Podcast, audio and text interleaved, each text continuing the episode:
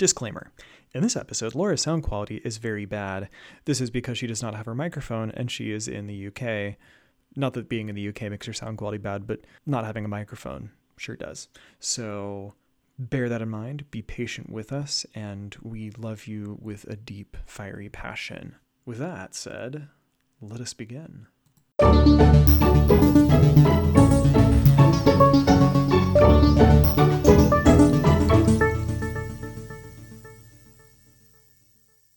One and all, this is this is still, in fact, Stinklings, and a little bit of uh, what's been going on in our lives. So, um, I mean, we we had a baby, which is why I couldn't record for a little while because we had little little baby Leo, who's the greatest thing since sliced bread. And then, uh, Lo, uh, what you up to? Well, I, I mean, I didn't have a baby, which is a huge deal, but I, I got accepted into grad school in England, and I moved there, and uh, that is where that is in fact where I am right now. So, uh, yeah, a lot of a lot of stuff happened within a small amount of time. A lot of changes going on here, and and so that's why we kind of went on hiatus with our stinkles. But uh, we figured there's no time like the present to uh, give it another go, and especially because what's coming up, you know, The Rise of Skywalker comes out in less than a month now. And so, for that purpose, um, we just want to do like a quick episode where we talk about uh, the Force.net boards, which I have been a part of since like 1999. Um, they had a story treatment contest, and I thought, in, in light of all the uh, awesome fandom wars going on about Star Wars that are actually really stupid because I think the sequel trilogy is perfectly fine. Um, they kind of opinions. yeah, well, I mean, isn't an opinion if it's objectively correct? I mean, it's so anyway, the uh they did a story treatment contest for episode 9 before we had any details about what it would entail, whether even they would find a way to use Carrie Fisher footage or whether they'd have to kill off the character of Leia in order to be respectful to uh, Carrie Fisher. And um, so there were 10 submissions in the Force.net story treatment contest. And I thought it would be awesome to go through them and rank them all um, and determine which one was the best, which one was the worst, and why. So I have written up like little write ups about all 10 of these story treatments, but there's a little cherry hidden in this cake. And the cherry is I wrote one of them really? and you will have to guess which one. Okay, so I actually I put them in. I did like criteria for every story and I judged them all by the same criteria. I judged them based off of title quality because a lot of them had titles, some didn't. I Obviously. yeah, I, I did like story potential, like they've their setup. How good is their setup? Is it something that could actually feasibly be a good um you know, Star Wars story. I did story execution. All right, they did their setup. Did they do justice to the story they set up? I did uh, story enjoyability. So if they executed it well, but I hated it, like it was boring, you know, I'm gonna mark it down. Then um, character writing in general, Rey character arc, Finn character arc, Ben Solo character arc. I figure these are like the main three characters where I think would make or break the story if they did not have good character arcs, so I stuck with those three. OC quality, original characters, are they good? Are they stupid? How what do we think of the original characters? Pacing, and then finally satisfying conclusion to the Skywalker saga, and I weighted each of these according to how important it is. A quality doesn't really matter. Title quality doesn't really matter at all, so it has really low uh, weight. Uh, the satisfying conclusion conclusion to the Skywalker saga is the most important thing, so that one has like all the weight. Um, I assign a score of one to ten, and then it you know churns out a weighted score, and then we get. Uh, then they all go to the summary page, and I have them all uh, ranked and ready to go. So uh, let's get started. Our Okay, I just would like to say Oh, that yeah. the title includes a bad pun. It's an Okay, no, I like your I like your thinking here, and we'll get to actually evaluate every one of these titles. Uh, the first one, uh, what do you think of this, Lo? Spark of Hope. um. All I hear is Sparkle Hope, which Hmm. doesn't sound terribly Star Wars esque to me. No, it's it's an attempt to like, oh look, they said this word in the last film, so now we're going to um, put it into the next film because technically the phrase "the Last Jedi" appeared somewhere in the Force Awakens, so they're like, ah, the key is somewhere in the text of the script of the Last Jedi for the title of the next film, so they went with Spark of Hope. Spark of Hope definitely got the lowest rating. It didn't even break one on a scale of one to ten it's it's at 0.9770114943. I included all these digits for the sake of 3PO. And um, the tiny summary I wrote for it is hot trash. Shall we look at it? Yes, I want to see the hot trash. Okay, so here's our, our summary. Title crawl. Because of Luke Skywalker's sacrifice, the resistance numbered the resistance's numbers have tripled. So that's like 36 people. Um, apparently, like from the end of The Last Jedi, right? It tripled, huh? So, apparently, um, takes place immediately after The Last Jedi. Uh, Lando's ship arrives on Crait, and they look at everything, and they say, We're too late. Meanwhile, on Naboo, they're holding a funeral for Leia. Rey wonders how she can get on without Leia. Then Luke's ghost. Wait, what? Wait, what? They're holding. Okay, what? They're holding a funeral for Leia? See, this again, they didn't know how we were supposed to deal with Carrie Fisher's passing, so. Uh, I mean, and Carrie Fisher, she is irreplaceable, so I get the idea where they're thinking there's no way they can include her unless they use old footage.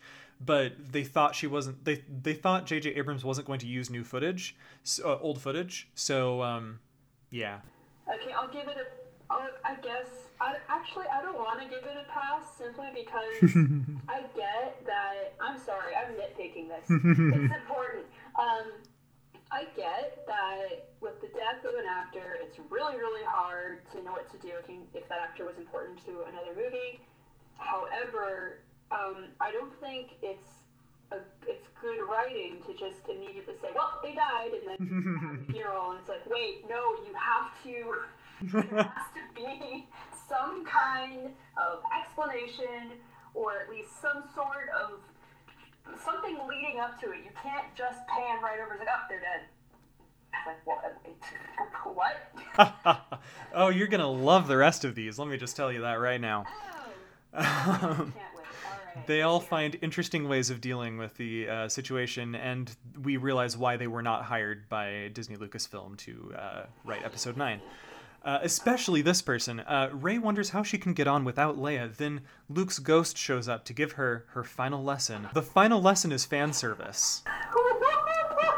The The scene literally ends with just Obi-Wan's ghost appears and says, "Hello there," and then the end scene. And you know, at some point, this does make me this prompts me to ask: So why do we even have Rey at all? Why not just have Obi-Wan and Luke and Yoda ghosts just go in and solve everything? Like, and you know what? Why are we leaving out Anakin? He should be here too. Oh, he's in quite a few of these. But moving right along, Kylo Ren goes to Ahch-To and gets mad and kills all the caretakers.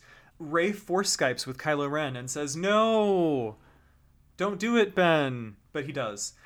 And then we meet our first OC, Sergeant Callum, who comes right out of the gate with a wink and a grin.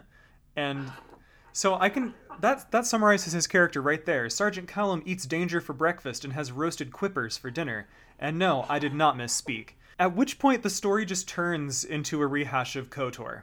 Like that's just the rest of the story. They they have to go find the Starforge and they go to ancient temples. they do mention the uh, revanchists, revanchionists. I don't remember the term. Uh, they go to ancient temples and they have to get past the temple guard droids, just like in KOTOR. It's beat for beat, same as KOTOR now.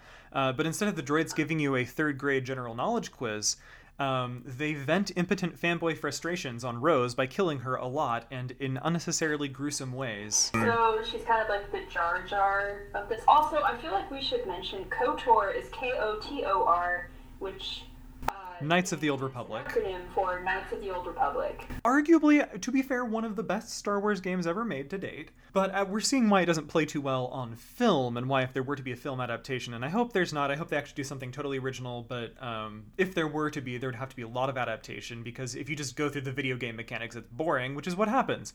Um, because then the Knights of Ren go with Kylo Ren, and they also have to go through another ancient temple, and they face their own temple guard droids that they have to get past so they can find the, uh, you know, the Starforge.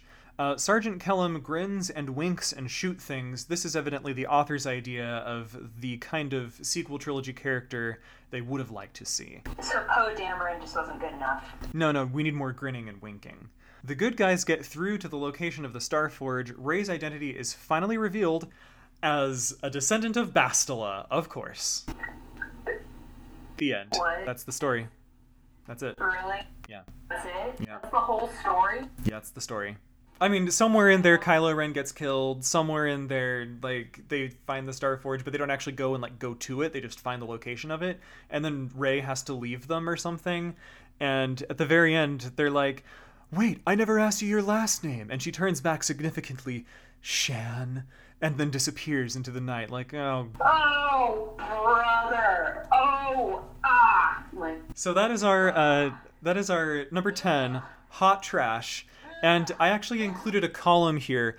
Uh, question mark tries to fix the Last Jedi, and this is a resounding yes. it doesn't even, like, even if you're going to try and fix it, it doesn't really fix anything. It just kills off Rose and. They decide that she has uh, that Rey has parents that are important because uh, apparently we can't appreciate the fact that anyone could be special in Star Wars. But I. mm, Okay, so one of the, of course, one of the biggest things about this is, of course, unless you have played the games, the KOTOR games, this will mean nothing to you. yep, And since I'm going to guess that most of the people, I, I would say, to be generous, half of the people are going to see the movie have not played the games, especially since the movies have attracted uh, a significant. They have attracted a fan base since they've rebooted. Just FYI. a new fan base. In fact, some people who were never into Star Wars before. And then she'll turn around and say Shan, and then they're gonna be like, Uh huh. Cool. Well, I mean, you, you can actually directly map sales of units of KOTOR and compare it to ticket sales for the Star Wars films, and you just like compare these numbers and see which percentage. Like, it's going to be a tiny percentage of people who actually go to the films who have played KOTOR. exactly. So this means basically nothing. Yep. Especially since um, that isn't even just expanded universe from before Disney's acquisition. It is like kind of almost it's like obscure expanded universe almost. Yeah, it's a video game that, again, most people probably haven't played. But we don't have time to sit there and repair upon how much hot trash this was because we have to go right on to our next one. So. Oh!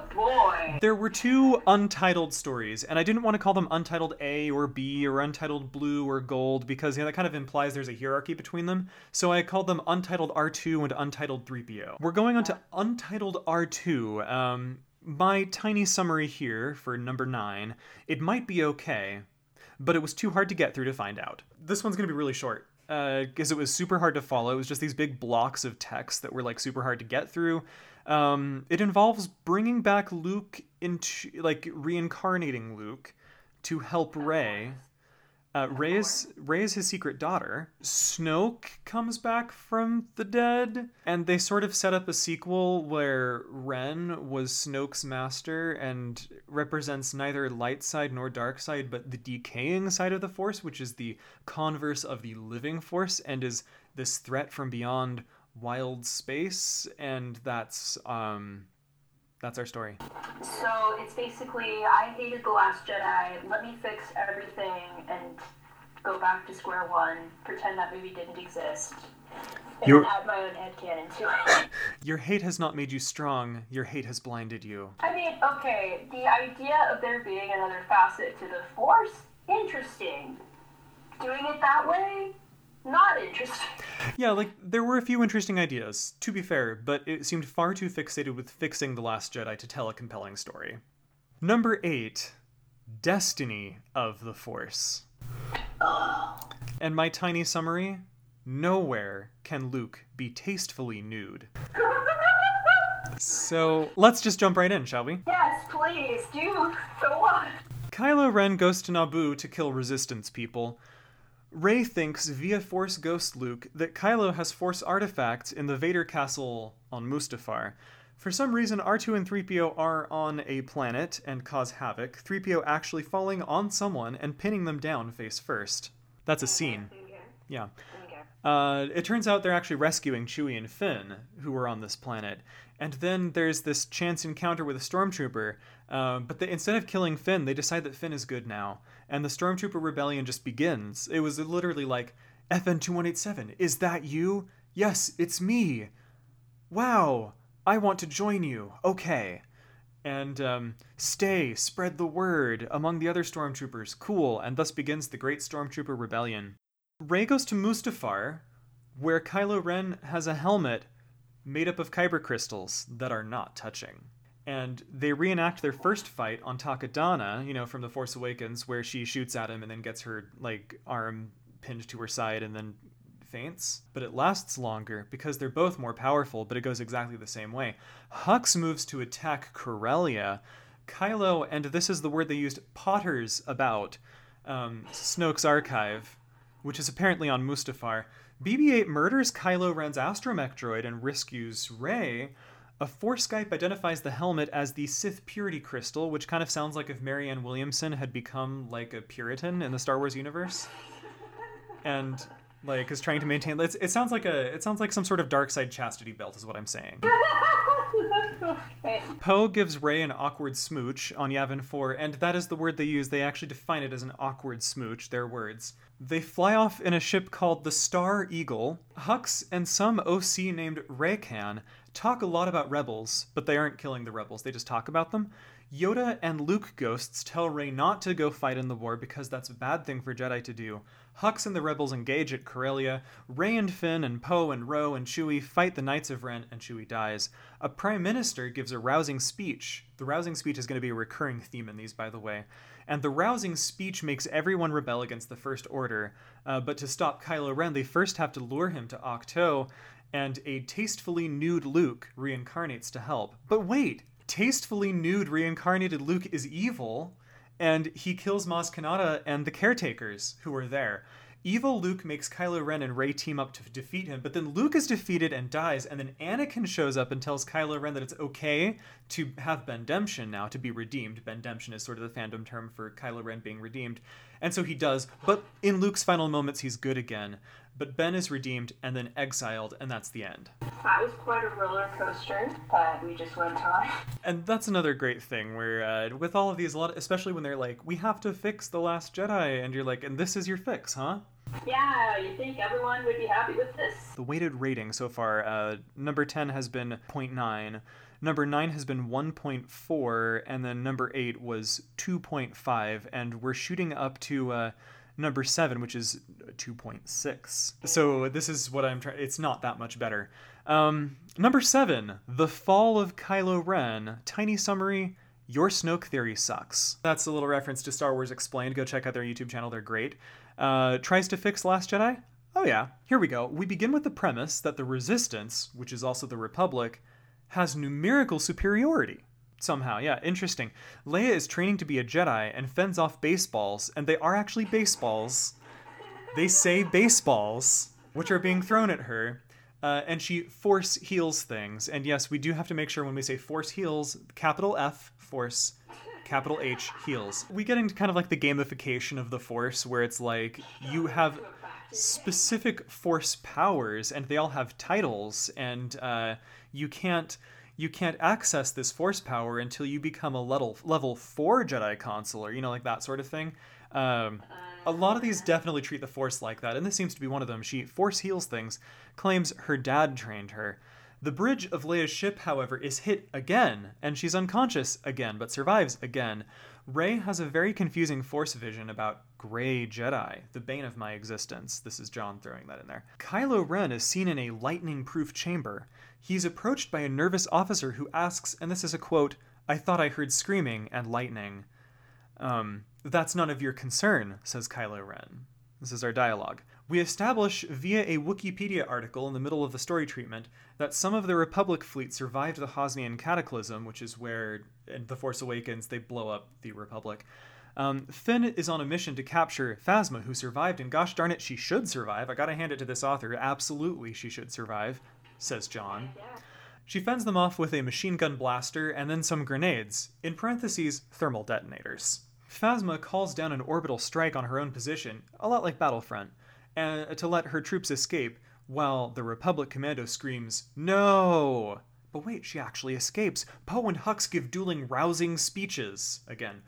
Rey Rey has another nightmare where she's Luke and gets her hand cut off. Fleets assemble and start fighting over Jakku. We get a bunch of people who are going to do the Holdo maneuver, and we get little flashbacks about all of them and weird asides where we identify the ethnicity of all the actors for some reason.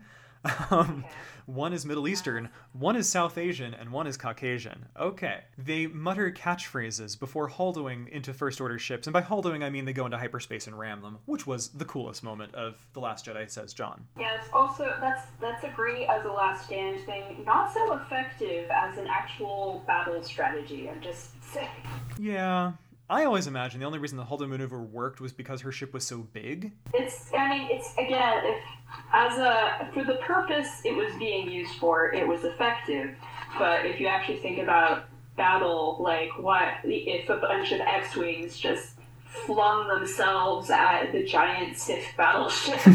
which we actually see in Rogue One, and we see how well that works. Um, I mean, like they didn't intentionally try to ram the Star Destroyer in Rogue One. They were about to go to hyperspace to light speed, but they, um, yeah, they smashed. They're tiny ships, you know. Okay, they're holdoing. Uh, Phasma versus Finn ground battle, Hux versus Poe sky battle, Rey versus Kylo. She severs his arm, and the story notes he breathes heavily like Vader. Finn kills Phasma, and this is probably my favorite quote in this whole thing. Upon being defeated, Phasma remarks, "We trained you too well." but it turns out, beneath the helmet, it wasn't Kylo Ren all along. It was Snoke. And apparently, Snoke is what made Rey so powerful because obviously she couldn't just be powerful, uh, revealing Obviously. Just how the gamification of Star Wars has twisted the narrative thinking. A quote from it she has Jedi Knight level saber skills. Because apparently this is an RPG, right? We establish some force powers are dark side and some are light side. Each has to have the word force in front of it force healing, force lightning, etc. Uh, we never actually see force healing in canon, by the way. Um, just pointing that Yeah, out. we do get hints of it in The Mandalorian, but I won't try to spoil anything there. Force Lightning, only a dark side power, even though we totally see Yoda summoning lightning in The Last Jedi. Force Ghost, Luke, Obi Wan, and Anakin join together to fight Snoke, so it's like, why do we even have Rey? But Snoke is actually, get this, Sate Pestage. You know, Sate Pestage, that guy who was cut from the fifth draft of the Empire Strikes Back script, and may or may not have been one of the weird advisors to the Emperor you vaguely see for a few seconds in Return of the Jedi. That guy. Oh my gosh, I literally did not see that coming. No, I didn't either. Uh, but wait, no, it's not even the original Sate Pestage. It's a clone of Sate Pestage. Snoke Pestage eventually gets tired of being cornered, and it does note he gets tired of being cornered by the three Force ghosts. The story notes that he goes elsewhere. Kylo Ren self-sacrifices to kill Snoke Pestage, and Snoke, being as he is a quote dual side Force wielder unquote, becomes one with the Force, and then he goes to apologize to Rey as a Force ghost for being so evil, and he warns of a threat from beyond the Outer Rim, which we're supposed to. It very. It very strongly hints we're talking about the Yuuzhan Vong. You know that whole plot thread from. It's a big thing in. Um, it's a big thing in the EU. The, this because of like the things where it's so much like, aha, I give a rousing speech. Now I give an evil rousing speech. Your forces are at the planet. Now my forces are at the planet. Ground battle, space battle, force battle. There's your story. And I'm like, if you've ever been in a community choir of dubious skill, you can usually anticipate you're going to have everyone in unison on the first verse, low voices sing the second verse boisterously, high voices sing legato on the third verse, and then they sing in parts on the fourth verse. This is the story treatment equivalent of that arrangement. Also, uh, now that I think about it, the original Star Wars and this Star Wars, it's never really been much about like I don't think I've can remember a distinctive, rousing speech. I guess apart from Hux's, and but that one wasn't really like no. Everybody was not was like ignoring the speech. Was just noticing how all the Nazi symbolism everywhere and stuff. But that was about it. Like I think the closest we could come to is when Luke in uh, Return of the Jedi is battling on Jabba the Hutt's cruiser thing. He's like, "Put it on the deck." That's yeah, that's the closest thing to a real rousing speech. That and this this happens a lot in um, I want to say the not great media and unfortunately this sometimes includes YA fantasy as well where somehow a rousing speech is actually going to get everyone off their feet and like off their butts and on their feet and doing things.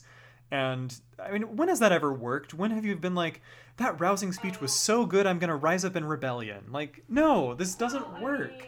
But we have to move on now to uh, round out the bottom five here to The Knights of Ren. Number six, uh, tiny summary. What the force did I just read? And I'm excited. Okay. This one was a delight. Like I could not get enough of this, but I couldn't rank it any higher, and you'll see why. Ready? All right. I'm okay. So. We start out where Luke comes to after becoming a Force ghost, and he's sitting now at a tea party of all the Force ghosts, including Mace Windu. Luke joins them, but I'm not making this up. They are having a tea party. There are Zabrak Force ghosts dancing in the background. They wonder out loud if Kylo Ren could be the real chosen one. Qui Gon hilariously mentions that his blind faith in orthodoxy brought the Republic to ruin. Anakin punks them with a fake DL 44, Force Ghost DL 44, that's Han Solo's blaster, by the way. We dissolve into hyperspace, coming out over the forest moon of Endor. Lando and the Resistance get ready for Leia's funeral, and we get heavy, heavy storm pilot hints.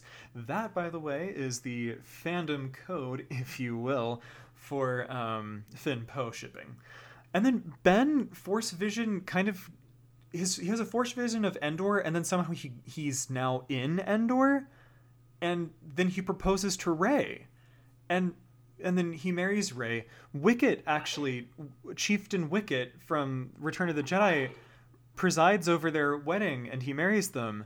And the First Order's like, well, he kind of, kind of derelict of duty now because he's gone, and so, and so there's a rebellion in space in the First Order as it's torn apart from within. As some loyal to the Knights of Ren destroy those loyal to Hux, and vice versa. Maz brings fireworks, and Snoke appears as a Force ghost, but the Force ghost melts into a Palpatine Force ghost, and there are other Force ghosts. And that's the end. And it came off less like a story treatment for Episode 9 and more like a fan fiction that only had enough beats for like 30 minutes of screen time, or like a troll, and I could not tell which. Or a fever dream. There's that. when we started off with a uh, with a Force tea party, I knew that it was going to be something interesting. I'm just Kylo Ren and Rey getting married in front of a giant teddy bear. Yeah. and they exchange kyber crystals instead of rings. You know what? I love it. I think this should be. I think this should be the movie. Honestly, it's got. It's not boring. It's not.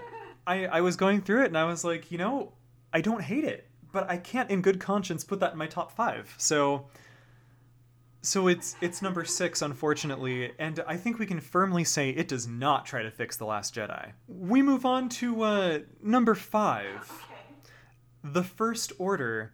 This is the first one to break a three on my um, on my uh, on my rating scale, and uh, let me point out here my tiny summary for number five, the First Order. The fact that a story where, quote, forces are a major plot point got this high tells you everything you need to know about the quality of these story treatments. Um, forces. The term is forces. Uh, tries to fix The Last Jedi. Oh, yeah. Let's dive into the First Order. Uh, and it's actually genuinely kind of hard to follow. The First Order and the Resistance battle a lot, while Supreme Leader Kylo Ren goes off to abduct force sensitive children who must never ever be allowed to be called Forces, as the author calls them. Leia dies early on as her ship is destroyed. Rey tries to stop Kylo Ren. Poe spends a portion of the story out of commission. Finn uses the stormtroopers' parents to convince the stormtroopers to rebel against the First Order. In the end, Kylo Ren and Rey face off at the Yavin 4 temple, only thanks to this one obscure thing from Legends, it's a Force Ghost battle between Snoke and all the Jedi Force Ghosts seen thus far. Kylo Ren is redeemed but sacrifices himself as the First Order is crushed by Leia's allies who finally heard her call and apparently had a massive First Order destroying fleet ready to go. So let's just.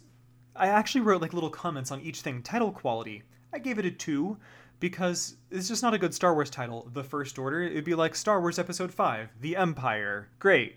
Story potential, I give it a 7 because the scale was good. Like you had this big galactic story ready to go. Good balance of macro and with personal, uh, micro, personal, macro space. It was, it was good.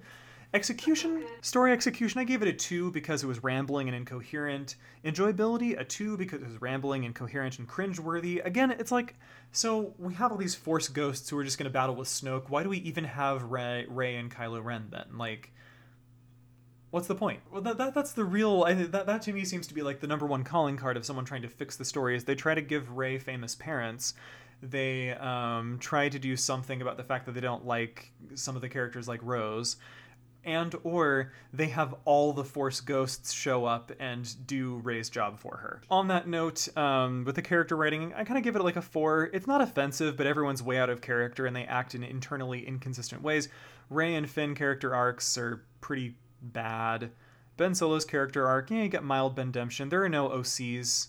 Pacing was pretty slow, and it was not a satisfying conclusion, so it got a total weighted score of a 3.5. They tried, oh, they also tried to make Rey into a solo, fun fact. Uh, of course they did, because it's not okay for Rey to not be related to nobody. So, uh, we move on to uh, Untitled 3PO. Now, this one is a yeah, Untitled R2 was the first Untitled one. Untitled 3PO is our second. This one, um, my tiny summary, a few cool ideas does not a winner make.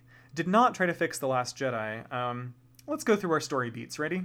Kylo Ren and Rey are vying for recruits to bolster their respective new Force orders. It's like a recruitment war. Leia works on a secret super weapon that will work like an EMP on the First Order. The First Order's off balance. Yeah, of course. Yeah, why not? First Order's off balance, lin- uh, losing winnable battles because Kylo Ren is emotionally unsteady at the helm. Consequently, Hux stages a coup, blaming Kylo Ren for Snoke's death, unaware that he killed him, and basically reimagining Order 66, but we're the First Order and the Knights of Ren rather than the Empire and the Jedi. Uh, Kylo Ren flees with the Knights of Ren. Immediately after assuming power, Hux orders the, the assassination of Leia, which succeeds. Kylo Ren goes to Leia's funeral, apparently in mourning, and surrenders to the Resistance, but it's a ploy.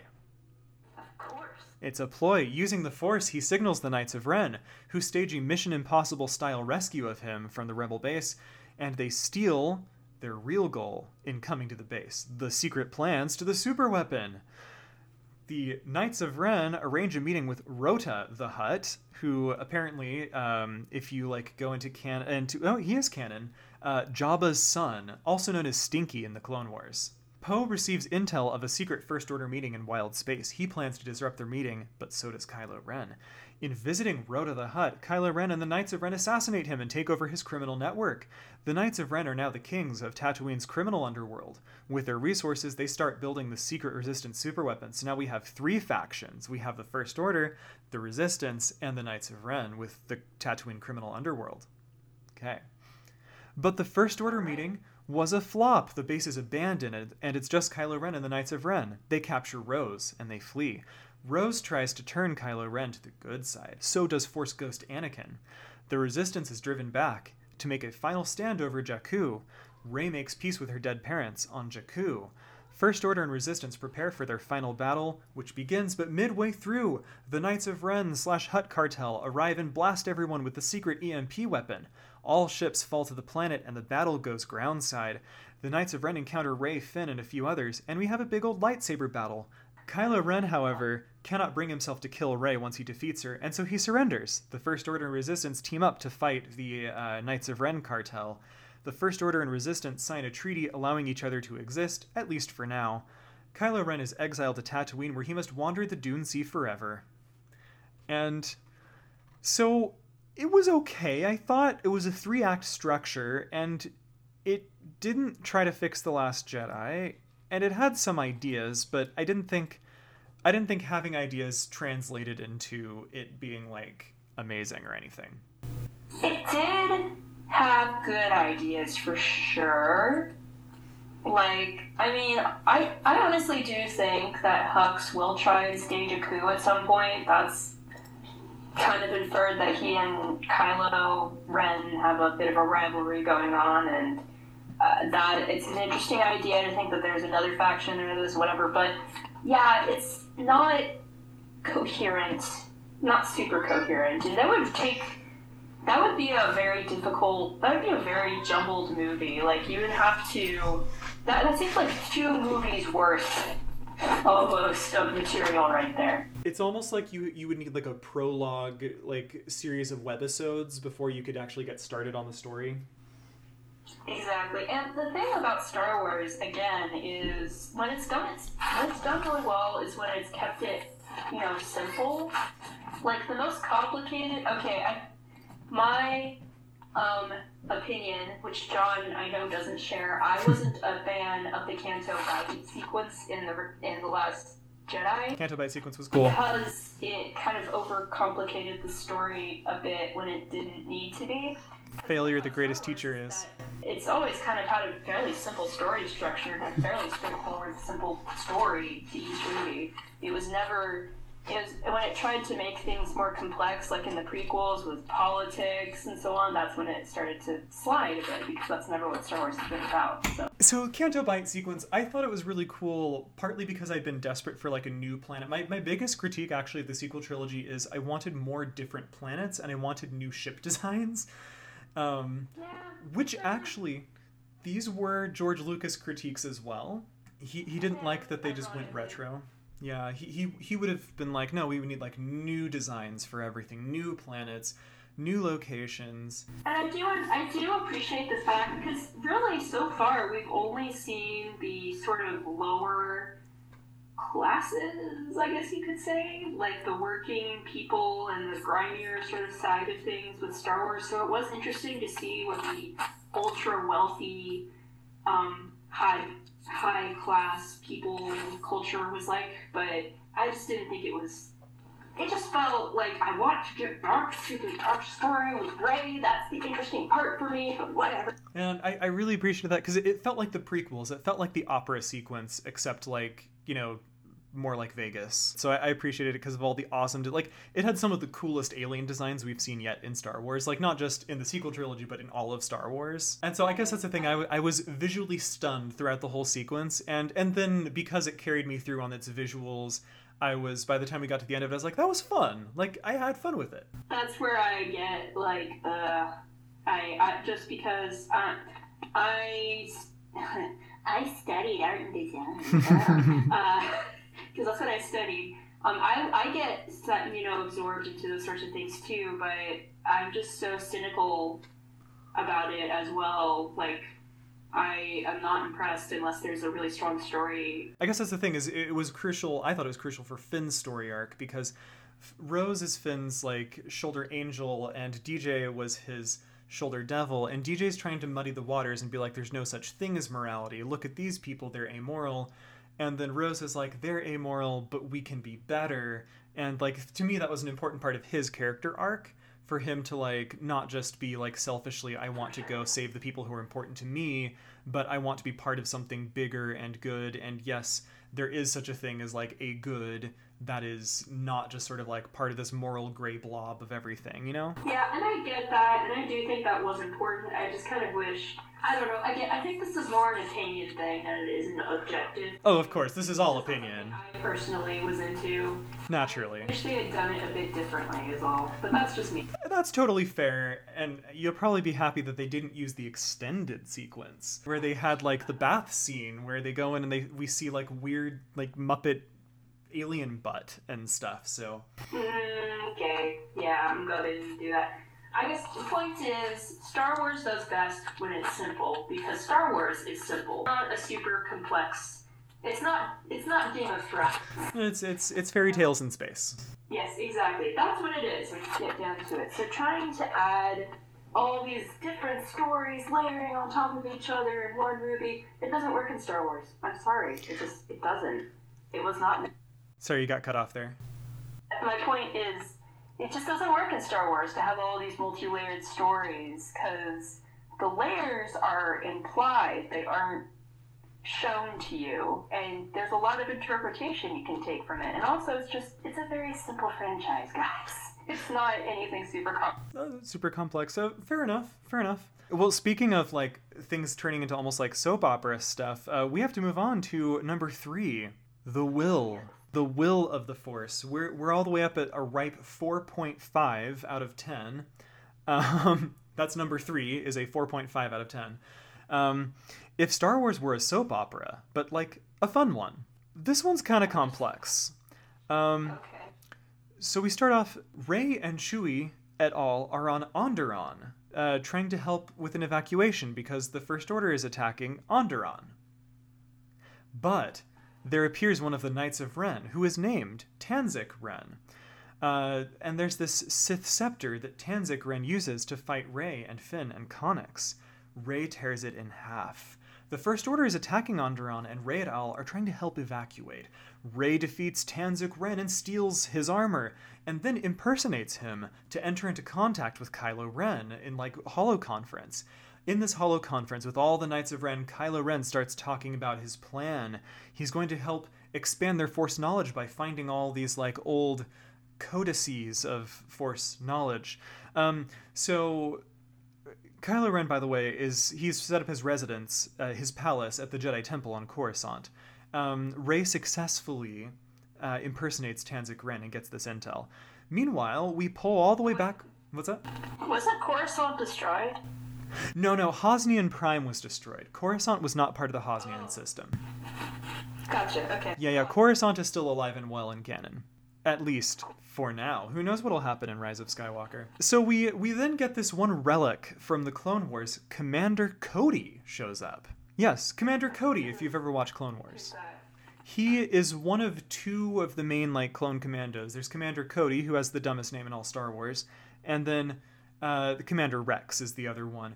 Rex in canon joins the rebellion and is seen maybe at the Battle of Endor. He might be the old guy with the beard at Endor. Commander Cody stayed loyal to the Empire and continued to work for the Empire. So here we have Commander Cody working with the First Order to set up a droid controlled platform system to defend um, Coruscant. So a bunch of like floating droid controlled platforms that are not susceptible to the clone tactics he would have used in the Clone Wars.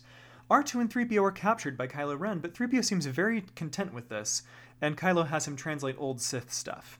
Anakin visits Kylo Ren as a ghost, basically tells him, be good. Hux approaches the Resistance. He will actually defect in exchange for a chance to kill Kylo Ren, which is a cool story beat, actually. Rey, however, won't take part in the plan, but she will cooperate. I don't get how these things are different. She wants to investigate the lead she got impersonating Tanzik Ren. There's this Force mysticism stuff on Dantooine that she has to go to. Rey and apparently a now Force sensitive Finn go to Dantooine and find a hidden door near the former Jedi Enclave that we see in KOTOR and open it using the Force. Luckily, there are no. We don't. That's the closest thing we get to KOTOR in this, though. So thank goodness. Um, the Resistance recruits um, the Hutts and the underworld generally, and uh, asks them to clog up the space lanes around Coruscant to prevent anyone from getting in and out. Seminai Ren is one of the other Knights of Ren who shows up on Dantooine um, and actually defects and joins Rey and Finn. Uh, and they discover a hidden temple uh, through the secret, secret door, which is described as a madcap Temple of Doom style romp of traps and such that they have to navigate. And at the end, they get a book that details a plan to sever the galaxy from the Force. This is what prompts Seminai Ren's defection because she's like, we shouldn't do this, it's bad. Um, so the Knights of Ren get to have a holo conference where they learn for the first time that it was actually Kylo Ren, not Rey, who killed Snoke. And so they all swear vengeance on Kylo, who kills them all through the Force. in the Holo Conference. On Coruscant, Raban, a droid expert, forces R2 to operate the droid defense platforms, while secret memories are extracted from C3PO. Finn and Poe crash land on Coruscant. To draw Kylo Ren out, Poe challenges him to a one on one duel via holobroadcast to all of Coruscant. Hux is bad and fires on civilians. Kylo Ren confronts Poe and destroys the sniper droids planted there, because it was a trap, of course.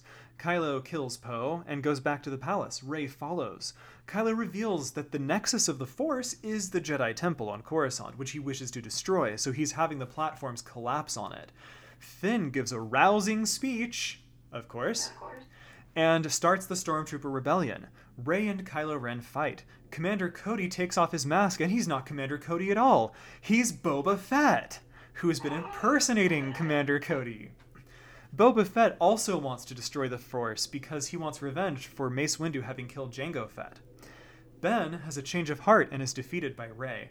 All the Force ghosts work with Rey and Finn to stop the platforms from crashing in on the temple, and then Rey goes off to imprison Kylo Ren and keep watch on him.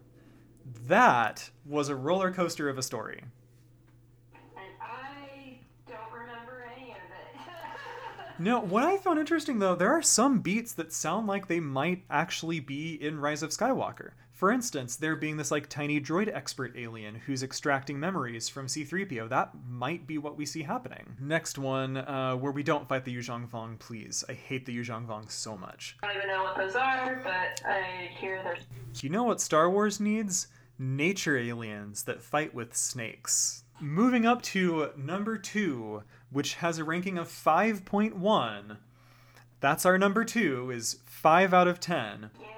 My tiny summary is really, really fun hot trash. It absolutely tries to fix uh, The Last Jedi.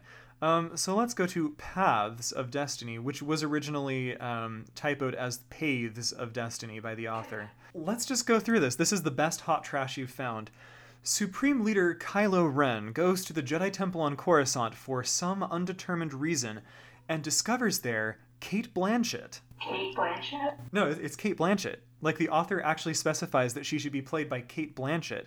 Uh, Mysterious Woman is the name of the character, and no, not Mysterious Woman, Mysterious Women, like multiple. Um, the character's name is Mysterious Women. Alright. But okay. Yeah, Mysterious Women has been living in the temple, and then Mysterious Women is also really strong with the Force. Mysterious Women laughs evilly at Kylo Ren. Meanwhile, Rey goes to Niima Outpost on Jakku, you know, where she traded her scrap for uh, rations. Uh, she goes there to learn more about her family, but nobody knows anything, so she leaves. Very important scene there. Um, Poe and Connix go to a seedy arcade. It's an arcade.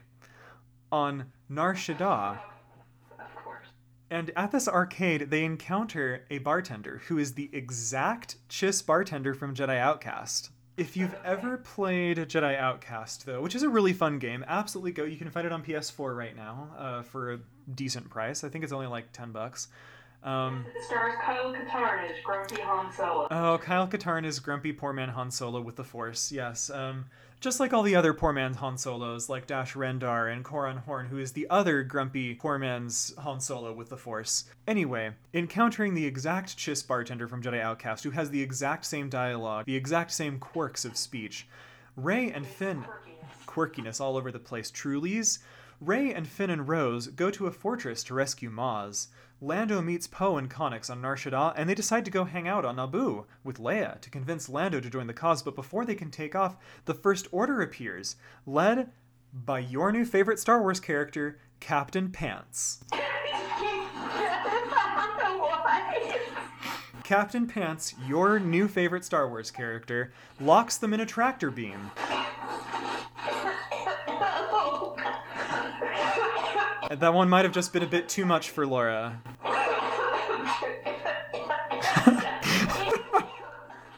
Captain Pants locks them.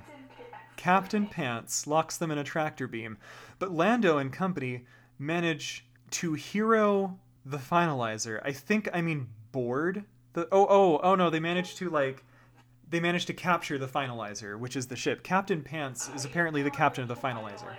Yeah, uh, the Finalizer is, of course, um, one of the Star Destroyers of that has actually been named in uh, the sequel trilogy. The hero Captain Pants's the heroed Captain Pants's Finalizer. Maz gets rescued, and they reunite with Lando and Connix and Poe. And then they go to Coruscant, where we discover that that mysterious women all along has been Leia played by Cate Blanchett. played by Cate Blanchett. And she has been secretly evil all along. And you know what? Mysterious Women was Snoke. She was Snoke and she was Leia. Oh yeah. Yeah, played by Cate Blanchett. Cate Blanchett playing our new our other new favorite character, Mysterious Women, was Snoke and Evil Leia, who like possessed Snoke using the Force and created the First Order to give her son Ben Solo an empire to rule, and she was also Rey's mom all along, and was pulling the strings of the whole sequel trilogy. So she is Rey's mom and also Snoke and Yeah. also Leia, as portrayed by Cate Blanchett. Yes, and the character's name is Mysterious Women. So they go to Coruscant. Kylo Ren is getting killed by evil Leia slash Cate Blanchett slash Snoke slash evil slash, slash Mysterious Women. Rose slash Rey's mom.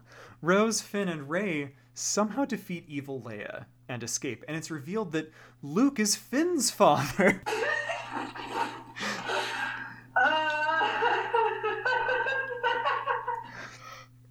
Okay, how was that? Okay, was this just like a pause in the action where it was like, oh, by the way, Luke is your father? yeah, kind of at the end. It's just sort of thrown in there. Like, I mean, it's Star Wars. A Mexican standoff where everyone's or guns at each other, except they're throwing out like birth certificates. Where it's like, I'm actually your mother. Well, he was your father. I was your grandson's second roommate. second cousin yeah which makes us absolutely nothing. Thank you uh, spaceballs. But um yeah rose and finn get together and the first order is defeated in space by heroism. They give it they they're defeated in space by heroism. I mean this is just madness all around but i can't say i didn't enjoy every second of it. I enjoyed myself immensely. I think the reason I ranked this so high is because I ranked the the original characters ridiculously high because you cannot do better than Captain Pants and Mysterious Women. So if Cate Blanchett is playing Mysterious Women, this leaves the obvious and most important question of this entire podcast: Who plays Captain Pants? Cate Blanchett. Cate Blanchett. Cate Blanchett, definitely. To move on to our winner, number one, which actually got nine on my. Oh. Ten, uh, from one to ten, it got nine. So this is the only one that got higher than five. Star Wars by Philip K. Dick is my tiny summary. But it was kind of oh so okay. The Jedi Reborn is the name of this one. Um, uh. let's go through this. Uh, I- I- the story beats may not convey how much I actually enjoyed this, but let's see if I can like do it justice. So we begin with a battle over a new planet, the industrial planet Scalibra. We introduce the red-clad cyborg blood troopers. I found this detail interesting because we do know that there are going to be red-clad stormtroopers called the Sith troopers in Rise of Skywalker. So that's very interesting. Uh, Hux and Poe are present at this battle. Uh, Hux's Star Destroyer is called the Tormentor. Poe engages Hux with Black Squadron. Rey is on Tatooine with Chewie and Finn and R2. She's actually been on Tatooine for a while, like in exile, but Chewie, Finn, and R2 have found her. Some time has passed between The Last Jedi and this. They're there to convince her to rejoin the fight against the First Order, uh, but she turns them down. She's been studying the Jedi texts in hiding on Tatooine and refuses to join. She has to rebuild the Jedi Order or all is lost. She is not yet ready to confront Kylo Ren, she says. Um, her lightsaber, as yet, has not been rebuilt. Meanwhile, Kylo Ren has married for political purposes with a prominent, prominent shipbuilding royal family. His queen is pregnant with his baby. Kylo is making alliances with Hutts and other shady folk to shore up power versus the resistance. Kylo actually has captured Lando and has him prisoner, and he's interrogating him. Lando claims not to know anything, and so, in a sign of magnanimous mercy, Kylo simply tells him, find a corner in the galaxy to die in, and just lets him go. Um, Lando, of course, was lying. We get from the hieroglyphs of Jedi origin via C3PO's translation for Rey the story of the matriarch, uh, who is this sort of like proto Jedi who um, had all this force power and she maintained balance by her very presence when her rival cut her in two. And apparently, this is what turned Tatooine from a lush paradise to a barren world. The twin suns, according to this legend, represent the two halves of the matriarch yearning to be reunited. And this is the origin of the Jedi. The followers of the matriarch dedicated themselves to fighting off the darkness that led to the matriarch's fall. We establish that Rey needs to become this matriarch, or to reunite the two halves somehow. Apparently, Snoke was the matriarch's rival. We get heavy hinting, but nothing explicit. There's whisperings of a coup within the First Order against Kylo Ren. And we learn some backstory. We learn that Ben Solo actually had a twin sister, Jaina Solo, but she was killed by an imposter Anakin Skywalker Force Ghost, and he's been blaming himself for it, and that's part of the rift between him and his family that led him to fall to the dark side. The Resistance surprise attacks the Finalizer, which is in orbit over Nal Hutta, Kylo Ren gets into a Psi-Phylancer and dogfights with Poe. The Falcon crashes on Nal Hutta, which is a swampy planet, by the way.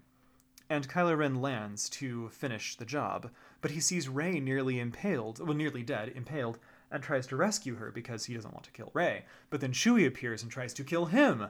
And then stormtroopers arrive and find all four of them, including Nien Nunb, because he's there too, near death. Now, meanwhile, there have been two First Order superweapons constructed, and uh, they are seized by the Resistance in a surprise attack.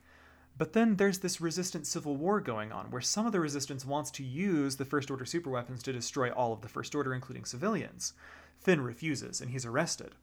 The First Order gains control of one of the weapons again, and destroys the resistance on the other one and flees. The First Order superweapon wipes out the resistance base. Um, a secret group of Finn worshipping stormtroopers have been waiting all along since Force Awakens for the moment to rise up, and Finn's crashing on the planet in his escape is the sign they need. The Stormtrooper Rebellion, which was already underway, now begins in full force. We learn that the First Order superweapon is part of a plan to kill Kylo Ren. Uh, because Hux has been wanting to do this for a while, and he's going to pretend that the Resistance is still in control of the superweapon to blame it on them. Hux kills the Knights of Ren and the Hutts as part of the coup. Rey and Ben are suspended together in a Bacta tank, like twins in a womb. Um, so anyway, uh, Hux leaves Ben in a coma and then takes Rey to convert her into a blood trooper, which involves all the cybernetic stuff and like cutting through her and taking away her humanity. Kylo wakes, escapes, and is rescued by Rey. They escape together. Um, Hux, oh no, he rescues Rey. They escape together. Hux has the super weapon brought to destroy the planet where Kylo's wife and son are, and it destroys the capital city where they are. The Resistance fleet and First Order fleets fire on the Tormentor. Um, we find Phasma has been turned into a, a, blood trooper, and she begs Finn to kill her, which he does. First Order fleet fl- uh, they fly to find the resistance base uh, where Leia is hiding, but there's a black hole surrounding it. Surprise. That's why they went there, because it's surrounded by black holes. And the ending was surprisingly really great. Rey is not secretly Jaina. Jaina is dead. They find her grave. It turns out Leia has been dead all along. It's not a resistance base that they go to. There never was one. It was a distraction. Leia died some time ago. It's actually uh, the Solo family cabin. And there, um, Leia's Force Ghost greets Ben, uh, and Ben and Rey are actually without any transport to leave the planet. They're stuck there, and so they uh, decide that they're going to now that you know Kylo Ren has lost everything. He decides he's going to start a new Jedi Order with Leia, and uh, so the two halves are reunited. Um, each with each half of Anakin's lightsaber, they build new ones, and the color is violet because red and blue together, right? And they train new Jedi together as they are shuttled to the planet by Maz, who hunts down new Force sensitives. And uh, back on Tatooine, because uh, we left C-3PO and uh, R2 inside the cave where Rey was hiding. Years later, they're found, their batteries drained and covered in dust, and they're taken in by a scavenger who's going to try to uh, like plug into their memories and learn their story a flower blooms in the desert. And this is our, uh, this is uh, this story. Well, there were, there was a lot. There was, yes. And I didn't really do it justice by reading it like this. It, it was actually like pretty good. I got this like very 1980s David Lynch slash Philip K. Dick like H.R. Giger style like feel from it from what they were describing.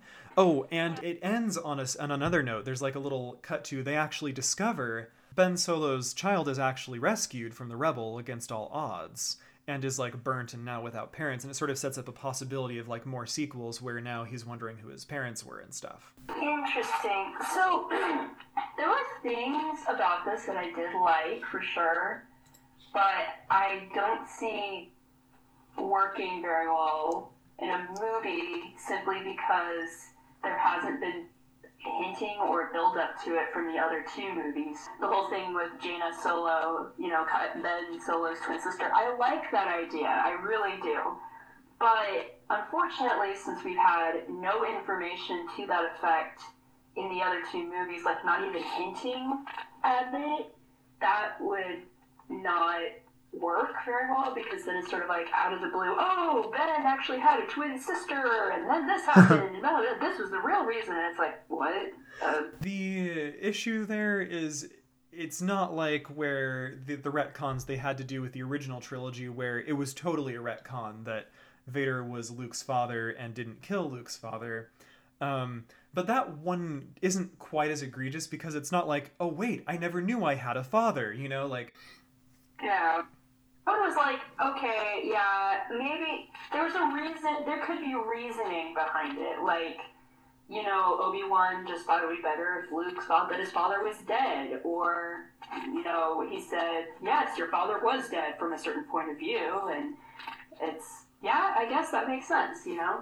It makes sense within the context of the movie, even though it was retconned. But this, though, because the whole separation of the Solo family and everything was such a big part of the series that was, and there was hinting and build up to it, and you would think that you know Luke blaming himself this entire time for what happened, and him only remembering that one instance where he just where he drew his lightsaber over Ben for just a second, that you would think that he would remember more than that if, if there was a twin sister involved. But yeah, anyway. And I agree. It was definitely not a perfect thing, but I thought of the ones that that were there it was probably the best one. I guess in the end, we will find out what goes on with the Rise of Skywalker.